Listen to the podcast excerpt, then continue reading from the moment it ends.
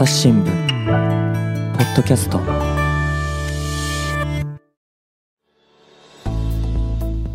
今回は前回の続きからお送りいたします。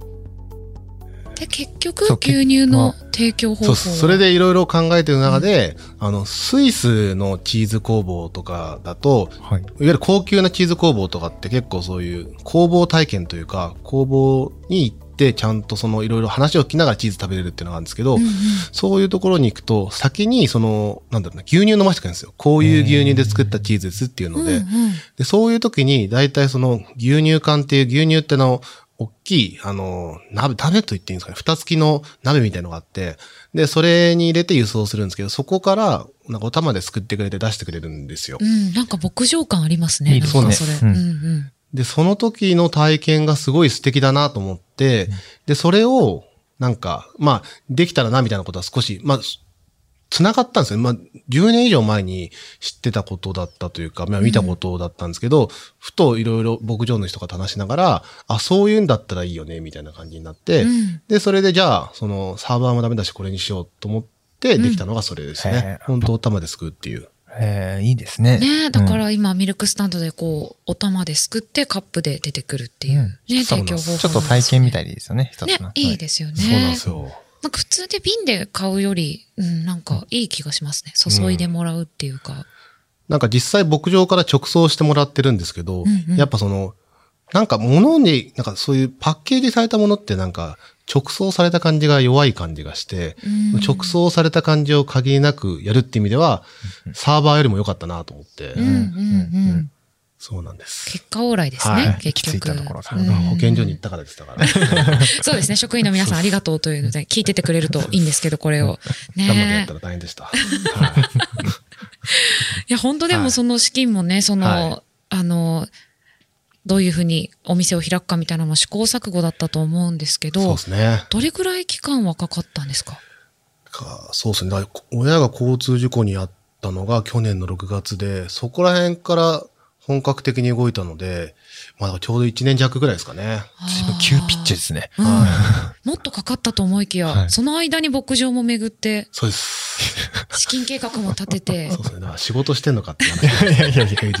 平日だっていつかまるまる仕事なわけです。そうですね、はい。ということにしてます。ということにあまり突っ込まない。はい、い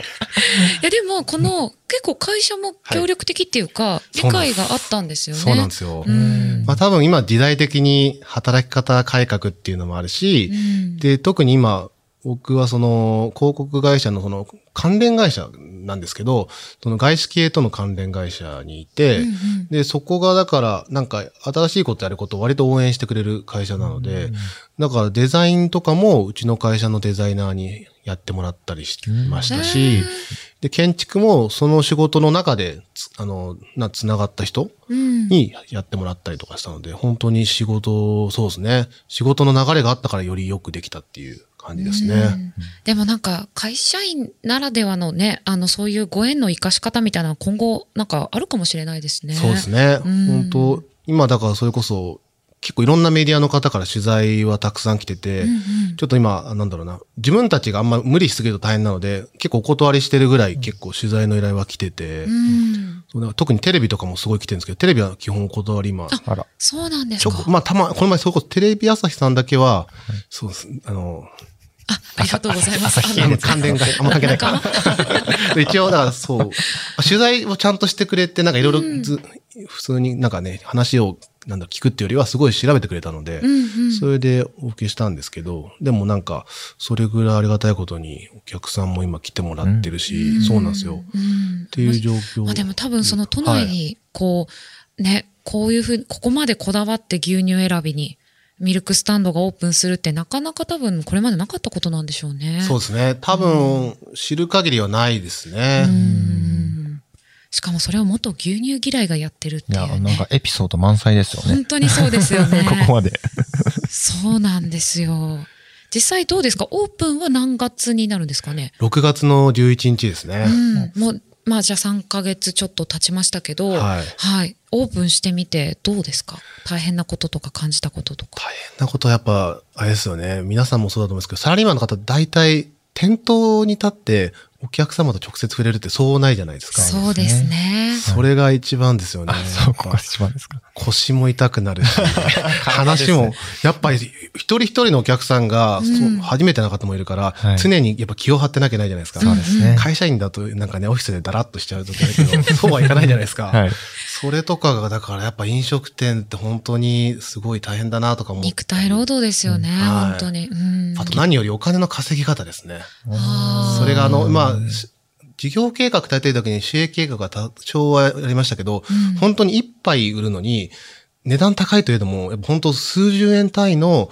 その、売り上げ、給料、あの、収益、あの、利益を積み上げていきながら、自分たちの給料とか、借金を返していかなきゃいけないっていう。うん、それがだから、なんだろうな。いわゆる会社と会社の仕事、ツービー みたいな仕事だと、まあわかんないですけど、数千万、数億円っていうのはドンっていくような仕事もあるわけじゃないですか。はい、数百万にしても。それがだから、個人を相手にすると、そういう本当に小さなお金を積み上げながらやっていくってことが一番なんか衝撃というか。なんか飽きないっていう感じですね。あの、商売の飽きない。なんか本当はね、それがあの最初の商売のスタートなんでしょうけど、はい、会社員になっちゃうとそこが見えづらいってとこね、ね多分ありますよね。うん、そうなんですよ。そしたらやっぱり目の前のお客さんにはきちっとピッてやって、そうですね。しっかりね、そのミルクのストーリーも伝えてってことをするわけですよね。はい、うん、そうですね。うん、でもあとお客さんで言うと嬉しかったのは、だから本当僕と同じように牛乳が嫌いな子供が、はい、飲んでくれるっていうのがありますね。めちゃめちゃ嬉しいですね。すごい素敵なことですね。そうなんです。うん、結構だから親子連れで来てくれて、親が子供に飲ましたいみたいなことで来てくれることが多くて、うん、で、それで子供が初めずっと嫌がってるんですけど、親が無理やり飲ましたら、無駄に飲めましたみたいな。ああ、嬉しいですね。そこから頻繁に来てくれたりする子もいるし、うん、あと本当すごい嬉しいのは高校生の子とかが来てくれるんですけど、はい、一杯やっぱり最低でもよんひゃくえんとかするんですよ。うん、で自分が高校だった頃にそんなものを多分ほとんど飲んでない気がして、私紙パックのひゃくえんのとか飲んでましたね。そうですね。だからよんひゃくえんは出せなかった気がする。そういう子がだから塾の前にたまに来てくれるんですよ。そういうのとかはだから店やっててよかったなとかなんか思ったりしますよね。そうですね。えー、素敵。でも多分牛乳好きな子に育つでしょうね。そうですね。うん、そこで出会うのが一つの体験になってますもんね。そうなんですよ。うん、多分家にある牛乳もありがたく飲むと思います。うん、そういうストーリーとかを木村さんから聞いてたら、うん、あの、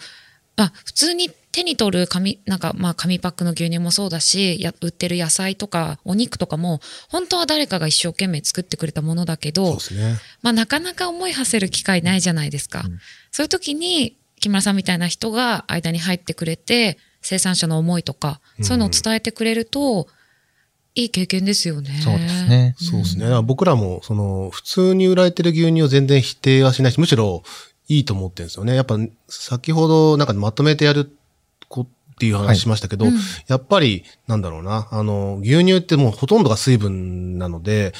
送るのはものすごいコストがかかるんですけど、やっぱりそういうのでまとめて、あの、作るってことにすごい意味があって、だからこそひゃくななじゅうえんとひゃくはちじゅうえんで買えるんですよね、牛乳が。だからそういうような意味はすごくあるんですけど、一方でやっぱ混ぜることによって人がどんどん見えなくなっちゃうから、うん、だから僕が間に入るっていうこともありがたいんですけど、それ以上になんか牧場の人の顔がちゃんと立つことが大切だと思ってるから、うん、だからうちは混ぜた牛乳は絶対扱わないことを今のところは信条にしてて、はい、そうするとやっぱり少なくてもその人って名前がわかるから、調べたらその人の顔も出てくるし、うん、で、やっぱそれが複数になるともう分かんなくなると思うんで、うん、やっぱり一人になってこういう考えでこうなってるっていうのが一つのストーリーとして見えた方が絶対いいと思うので、うん、でそういうふうにすれば、例えば美味しかったから、例えばこの牧場に行ってみようみたいなことが、うん、まあ実際あって、例えば、はい、あ, あります。その八王子にある、あの、磯沼ミルクファームさんっていう、それ、これも記事に書いたんですけど、はい、そこに実際行ってくれて、うんうん、で、あの、美味しかったですっていうことをまた翌週来て話してくれたりとかするので、えー、そういうのとか本当に、まあ、こういうシングルオリジン的なことですけど、やっぱり一つの牧場でやる意味があるんだろうなと思いますね。うん、飯沼さん、都内に牧場があるって知ってました？いや、ちょっと。とあんまりパンピンとは来なかったですよね。都内のね、住宅街でしかも記事に書いていただいたんですけど、はい、あの記事のタイトルが都内の住宅街で愛されたミルクファームでも牛乳販売を終了した理由っていう、まあね、うん、あの単一のね牛乳販売をあのやめてしまうっていう記事ではあるんですけど、まあ、でも牧場はそのままあの続けるということで、うん、東京八王子の住宅街にある磯沼ミルクファームっていう、やっぱり住宅街って牧場ってなると、まあ、まずなんか臭くないのかなとか思っちゃうじゃないですか、うん、匂いとか音とか気になりますよね、うん、そうなんです。ここは匂いがすごく少ないというか、うん、僕にとってはほとんどないぐらいのところで、それなんかコーヒーの余ったカスというんですよね。はい、カスをその、大体その牛が寝るところに藁とかいろんなもので引くんですけど、はい、そこにコーヒーの粉を混ぜることによって、匂いがほとんどしないっていうのをやってる方なんです。抑えられるんですね、コーヒーのままで。そうなんですよ。で、しかもそれで、あの、当然その、そこに糞尿とかをするんですけど、それで混ぜられて堆肥になったのをまたさらに販売するんですけど、堆肥もちょっとコーヒーの風味がする堆肥で、になってるっていう。はい。ここね、あの、ここはその放牧ではないけど、牛舎の中を好きに歩けるっていう飼い方をしていて、はい、だからく首輪っていうか、つながれてはいないっていう。そうですね。うんうん、やっぱ都内、とかもそうですし、まあ、北海道以外は結構土地がないところって多いんですけど、そういうところで、放牧じゃないけど、その、やっぱり、その、なんだろうね、牛にストレスをかけないってことをするためにどうしたらいいのかっていうので、やる方が多いのが、その、フリーバーンとかフリーストールっていう言い方なんですけど、牛舎で普通は仕切られて、首を繋がれた状況で飼うことが多いんですけど、はい、そういうのをやめて、その、首を繋がないで、で、本当自由に行き来できるっていうようなやり方がフリーバーンで、フリーストールっていうのは首を繋がないで、あの、式の、なんだろうな、自分たちのそれぞれのスペースだけ設けるっていう、柵だけ設けるみたいなやり方なんですけど、うんはい、なんかそういうやり方とかがあって、その磯沼さんってところは、えっと、東京の八王子で、まあ、えっと、いちヘクタールかにヘクタールぐらいの狭い、そんなにだから、その北海道と比べると広くはないんですけど、はい、そこでどういうやり方するかっていうので、そのフリーバーンっていうやり方で、一切柵もなくて自由に歩けるっていうようなやり方を、まあ、始めたっていうことですね。それはやっぱり牛へのストレスをどう軽減させていこうかっていうところを多分考えてやって、ね、そうですね。まあ、牛のことなんだから最終的には人間にはわかんないんですけど、ただ、なんか僕はちょこちょこ行くんですけど、はい、写真撮るとよく寝てるんですよ。寝てて穏やかそうな顔を見ると、うん、まあ、これは一つ正解なのかもなと思いますね。ストレスなさそうな顔して、ね。はい。なんか記事の中にね、すっごいすやすや気持ちよさそうに眠ってる子牛の写真があるので、可愛いのでぜひ見ていただきたいなと思うんですけど、まあでも、この記事にも書いていただきましたけど、そうは言ってもやっぱり酪農業界厳しいってことですよね。そうですね。今だから穀物の値段がね、あの、ウクライナの危機とかいろんなところから掘ったんで、うん、やっぱり高くなってるし、で、やっぱ酪農って、あの、牛気を結構使うので、で、それで燃料の高騰っていうものが結構あるわけじゃないですか。うん、で、その中で、先ほど言ったように牛乳は値段がずっと安い物価の優等生みたいなことを、そうですね、卵と一緒に言われてきたわけじゃないですか。うん、だから値段が上がるごとにやっぱ消費者の方もすごくセンシティブだから、な, なかなかやっぱ乳業メーカーとかも上げづらいみたいな中で、うん、でも値段がだから、どんどん自分たちの原価が上がっちゃってるからどうしようみたいなことで、すごく、うん、厳しくなってるっていう感じですよね。そうですよね。そっか、すべての値上げが直撃するのが酪農業界なんですね。そうですね。まあ他の業界も当然そうだと思うんですけど、うん、まあ酪農の場合は特にその、なんだろうな、その、基幹産業というか、はい、まあ、ものすごいたくさんの人が関わってて、一応だから農水省のデータとか見ると、確か、畑とかお米とかよりも市場規模がでかいんですよ。あ、そうなんですね。そうなんですよ。で、それぐらいやっぱ関係する人がいる中なので、そこが多分圧迫するっていうのはかなりの大きなダメージにはなると思うんですよね。うん、そうですよね。その、私たちはやっぱ消費者で、その低い価格ね、ありがたいと思ってしまう。うん、ちょっと当たり前だと思ってしまいましたね。ね、面もあるけど、まあ、やっぱり値上げしないと当たり前ですけど、酪農業界の皆さんが、そのね、補填しなきゃいけなくなってしまうわけで、うん、やっぱ私たちもどんなふうにこう、酪農業界が回ってるかを知らないといけないと思うし、その一つのきっかけとして、あの、牧場単体で出してるね、うん、そういうクラフトミルクみたいなのを楽しんでみるとか、うん、それなんか理解する、なんか、手立てになるといいですね。うん、そうですね。だから一つのきっかけとしてっていう位置づけでは考えてますね。うん、やっぱり、なんかでも、あれですよね、その、牧場は大変だし、頑張ってんだっていうのを、ただ押し付けるだけでも、なかなか届かないじゃないですか。うんうん、だから、やっぱり美味しいとか面白いとか、なんかそういういい気づきの中で、なんか牛乳のことをもうちょっとポジティブに持ってくれるといいなと思ってますね。うん、そうですよね。スタンドにはちなみにどれくらいの種類の牛乳を置いていらっしゃるんですかね。一応毎月さん、よん種類ぐらいを、えっと、ラインナップして、はい、で、時期に合わせて選ぶ形で、毎月切り替わるような感じ。全国の牧場の種類をいろいろ。そうです。えー、一応今さん、よんじゅっ箇所ぐらい自分の中で、はい、その勝手に選んだ候補の牛乳があって、うん、それを扱わせてもらってるって感じですね。あ、じゃあ、毎月ちょっと違う牛乳が楽しめるってことね。そうなんです。だから結構、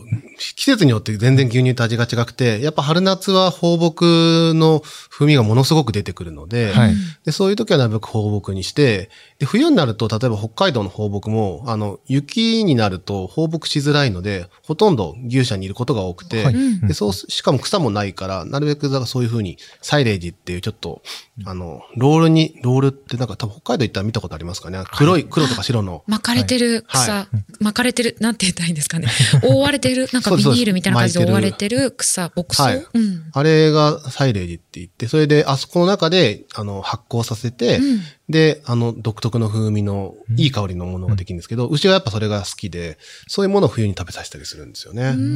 ん、とか、やっぱどうしても穀物も冬とか増えてくるので、うん、で、そういうものを食べたりするから、まあ割と放牧感は薄くなっていくんですよね。その分だから、その濃くなっていくんですよね。へ、だからそういう、だから冬、秋冬になったらそういう放牧に限らず、まあ濃くて甘い、うん、牛乳ってものをラインナップしていこうかなと思ってますね。なんか冬ってそういうの飲みたくなりますもんね。あったかいやつ飲みたいかもしれないですね。そうそうね。甘くてね。うん、飲みたくなる。スチームミルクをずっと、あの、改良というか作ってますね。スチームミルク。スチームミルクです。温めるミルク。そうです。うん。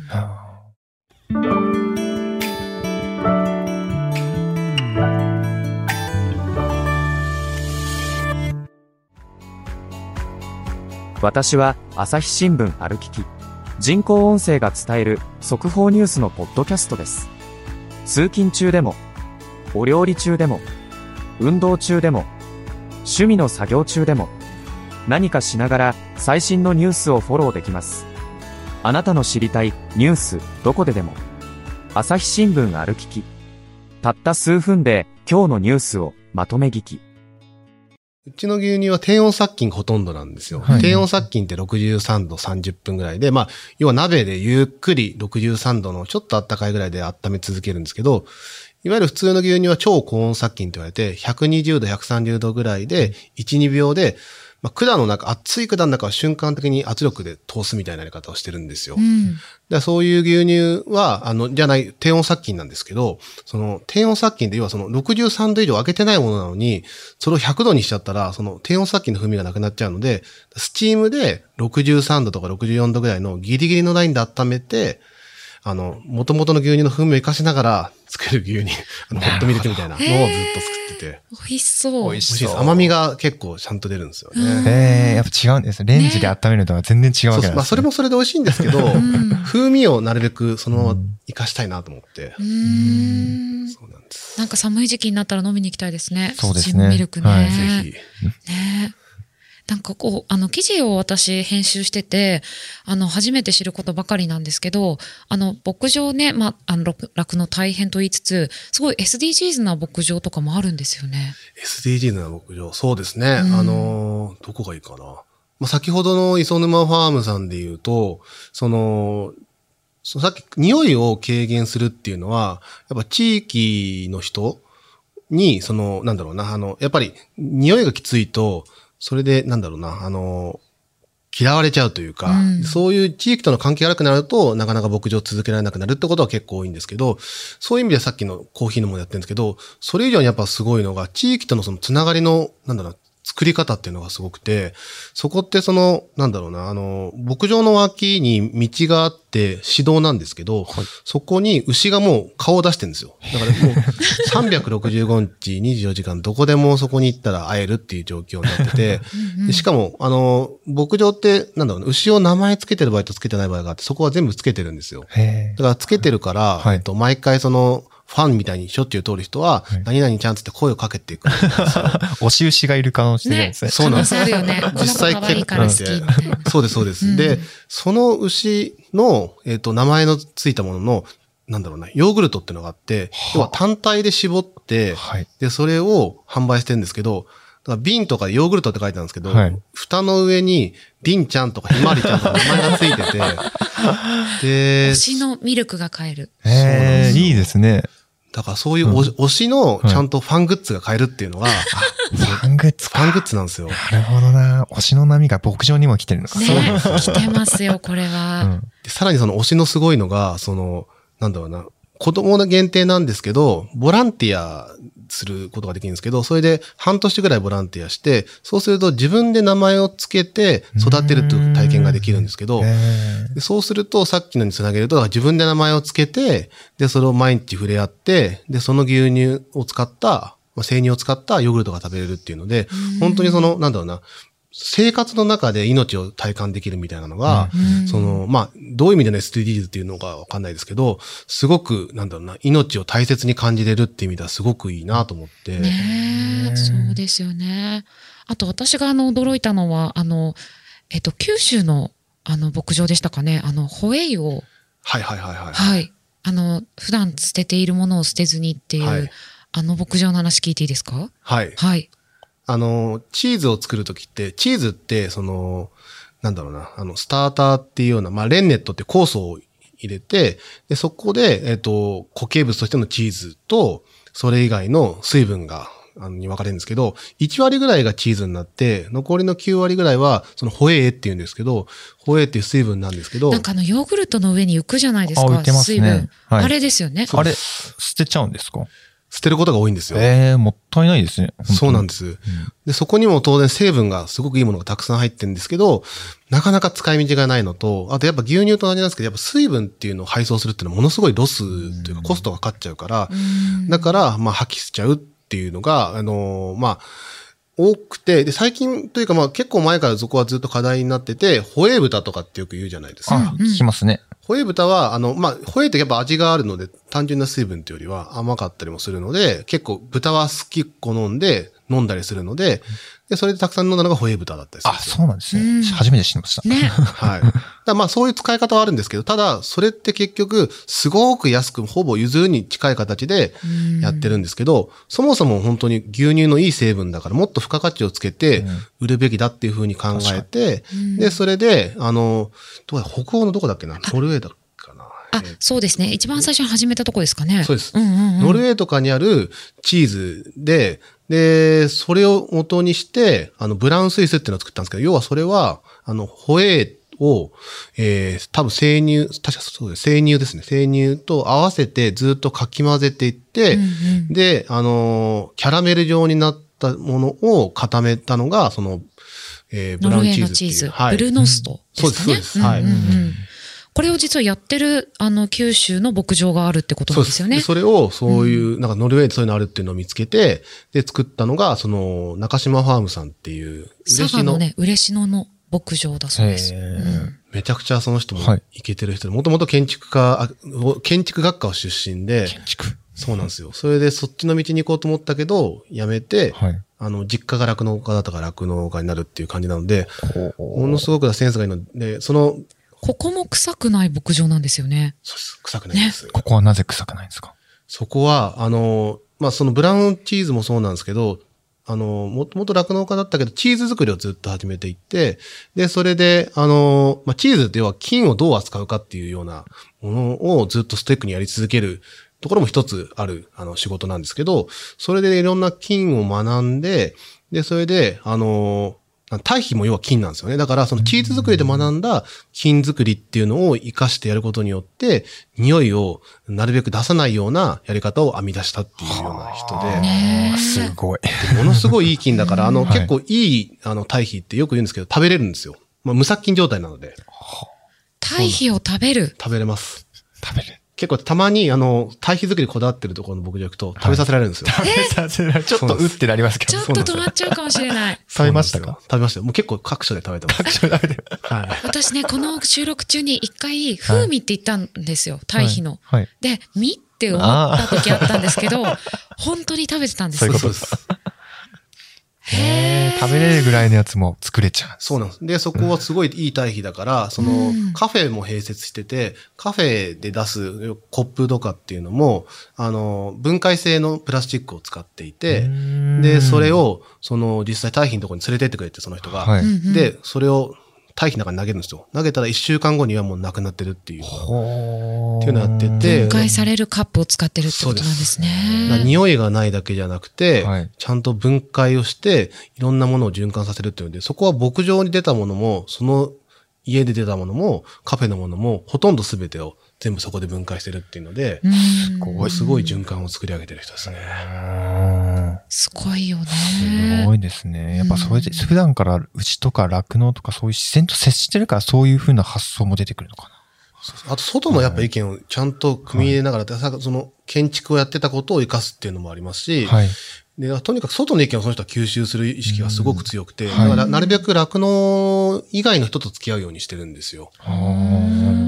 だから最近で言うと、あの、記事には書かなかったんですけど、お米をその人間が食べる分じゃなくて、飼料に使おうみたいなことも最近増えてたりするんですけど、はい、もともとその兼業農家というかお米と酪農をやってたんですけど、で、お米は、あの、出荷して ジェーエー とかで販売したのを、もう全部やめて、で、そこでお米を自分たちで作ったのを、あの、食べさせて牛たちに。うん、で、それでまた糞尿が出たのをそのまた畑に返すっていうので、循環をさせるようにしたりとか、それもいろんな人の意見を聞きながらやったって言ってて、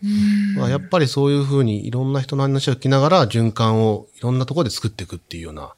のが、まあ、すごいなって感じでしたね。そうですよね。だから、なんかこういう、あの、エスディージーズ とか、まあ、聞いて、聞くとね、なんか、はい、がんば、私たちもなんかやんなきゃなとか、うん、頑張んなきゃなと思ったりするけれども、もうすでにやってる方とかがいて、こう取り組みがなんか徐々に広がっていくといいですよね。そうですね。うん。あとはなんかプラスアルファ的になんかいいことやろうっていうよりは、なんかその、現業の中での課題をうまく循環で解決していくみたいなのがやっぱりすごいじゃないですか。やっぱり、そういうなんか、本丸のところでやんないとなかなか繋がんないし、効果も生み出せづらいから。かね、続かないですね。はい、うん。そういう意味ではすごくいい牧場でしたね、エスディージーズ そうですよね。今、自分の仕事で何ができるかっていうのはすごい考えてるんですけど、何も出てこないんですね。いやいやいや、こういうね、素敵なところを紹介したり、はい、あの、私たちもね、自分にできることをやったり、はい、意外と簡単に エスディージーズ できるよってことをね、お伝えしたりとか、そう、そうですね。はい、そういうことをやっていこうか。はい。やっていきましょう。あれですよね。僕らも広告、本業というか、平日の仕事は広告ですけど、まあ、紙をたくさん使うじゃないですか。新聞も紙じゃないですか。だから、もうとことん突き詰めていくとかじゃ、紙を使わないで本当どうやっていくかっていう意味での、まあ、デジタルだとは思うんですけど、はい、でも今現状僕らも使ってて、どうやって使わない形でやるのかとか、ね、僕ら多分 シーエム で言うと、ものすごいセットを作り込むわけですよ。あー、はい、しかも、やっぱり、そのいろんな広告主によって、ちゃんと自分たちのためのいいセットを作りたいと思うから、毎回オリジナルで作ったりするのが、はい、やっぱりそれもすごい多分いろんなものを生み出してるから、じゃあそれをどうやったらもっと減らせるかなとかっていうのを考えてもなかなか、はい、難しいですよね、だから。難しそうですね。本丸でやっていくっていうのは。ねえ。でもこういうね、ちゃん、ちゃんとというか、いろんな挑戦をしてる人のを、学びながら、はい、やっぱ私たちもちゃんと自分たちの活動でもそこは取り入れなきゃいけないだろうし、うん、って思いますよね。うん、本当でも私あの、あの エスディージーズ とかいう言葉とかを、あの、まあ、普通に聞くようになったじゃないですか。まあ、エスディージーズ シンプルに話そうの番組からこれは流れる予定ですけど、あの、そんなに肩肘張らずというか、なんか多分全部の問題が エスディージーズ につながるので、うんうん、そんなになんかみんな、あの、うん。うん、なんかやんなきゃとか、我慢しなきゃとかじゃなく、なんか楽しく始められることからでもいいと思いますしね。うん。うん確かに。そう。私はなんかあの、ずっと家でハイボール飲んでたプラスチックのペットボトルが、もう本当にだんだんもう罪悪感みたいな、こんなに捨てるのがあって思うようになって、あの、炭酸機を買いました。ハイボールをやめる方にはいかなかったですね。うん、そうですね。そっちが気になっちゃって。そっちに行かなかったね。そうです。それも無理せずやる、始められる。そうですね。あの、プラスチック減らす方に行きました。はい。そうだね。本当はやめた方が良かったのかもしれないですけどね。うん、ちょっとそこ難しかったですね。そうですね。ストレスをね、ちょっと軽減しなきゃいけないから。はい。あとね、マイボトルとかね、そういうのね。あ、そうですね。はい。なので、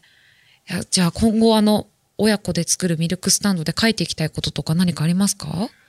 いや、そうですね。あの、牧場主で面白い人はたくさんいるので、うんうん、そういう人を紹介していけたらいいですよね。うん、なんか、やっぱ、やっぱ命に向き合ってる仕事なので、いろいろあるんですよ。だから一つ、そう、ずっと木に書きたいけどどうしようかなって悩んでるのは、その、北海道の滝の上っていうオホーツク側にある場所があって、はい、そこの井上さんっていう、井上牧場ってとこの井上さんなんですけど、そこもともと肉牛っていう、まあ牧場って、その肉として育てるのと乳牛として育てるって二つあるんですけど、もともと肉牛やってて、うんうん、で、昔だから小さい頃家に帰るとお母さんとかが、その、と、とさすとか昔は本当にそこで閉めてたりしてて、で、それを見て、やっぱり、その、牛乳が食べれなかったらしいんですよ、うん、ちっちゃい頃は。そうですよね。でも、高校で札幌かなんかに出て、で、牛丼を食べて美味しいと思って、うん、その、自分たちが見てる牛じゃなくて、牛丼としての肉は食べれてて美味しいというのが食べれて、うん、で、そっからそのまま牧場に戻ったんですけど、やっぱり繋がんなかったらしいんですよ。美味しい肉と、その自分たちが食べてる、作ってる肉が。で、それで、初めてやっぱ繋がったというか、ちゃんと噛み締められたのはよんじゅっさいになってからっつってて、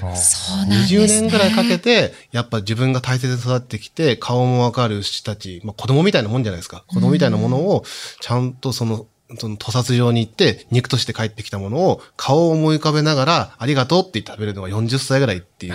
話をしてて、で、それをちゃんと牛乳でも還元したいと思って、今その牛乳を、さっきのその磯沼さんじゃないですけど、ちゃんとその、この牛とこの牛とこの牛からできた牛乳ですよっていうのを全部製造シールに入れて、販売するっていうやり方をしてて。すごい。なんかお野菜とか卵とかでは見たことありますけど、はい、誰々さんが作りましたみたいな。はい、うん、牛は見たことないですね、そういうの。そうなんですよ。で、しかも、その、カレンダーが、その、娘さんが面白い人なんですけど、週一で、あの、その、前の年に、全部、屠殺して、うん、あの、まあ、お別れした牛の写真を、家としてカレンダーにするみたいな。で、翌年、その牛たちを思い浮かべながら、ありがとうっていうためのカレンダーを作ってて、そういうのもなんかすごい素敵で。支援の愛情が深いですね。そうなんですよ。だから僕らって、野菜も含めて、ね、いろんなものの命をもらって、いただいてるっていうようなことを、はい、なんかもうスーパーとか行くとそこでも切り離されちゃってるわけじゃないですか。商品化されることによって。はい、そこら辺をすごい伝えたいけど、でもちょっと真面目に行き過ぎちゃうからどういうふうにしたのかなって。そうですね。はい、うん、悩んでるところです。なんか漫画銀のさじを思い出しましたね、今聞いてて。あ, そうですね、あの漫画ね、はい、すごい泣けるからぜひ読んでし、なんでも漫画好きなんで漫画に結びつけちゃうんですけど。大事ですね。なので、あのぜひこれからも、はい、親子で作るミルクスタンド楽しみにしておりますので、はい、記事書いていただければと思います。はい、はい、木村さん、今日どうもありがとうございました。ありがとうございました。はい、ということで、一押しウニュ、親子で、親子と作るミルクスタンドの連載を紹介してきました。木村さん、何か告知があったらぜひお願いしたいんですが。はい。はい。ミルクスタンドの話をしたんで、ミルクスタンドの紹介を。ぜひ、どうやったら行けるのとか、はい、いつ空いてるのってどうですか、はい、東京の吉祥寺で、駅からななふん、ごふんからななふんぐらいですかね、うん、のところにあるところで、で、多分ネットで検索していただいたら住所は出てくると思うんですが、はい、なんて検索すればいいですか、えー、はい、武蔵野デイリークラフトミルクスタンドっていうふうに、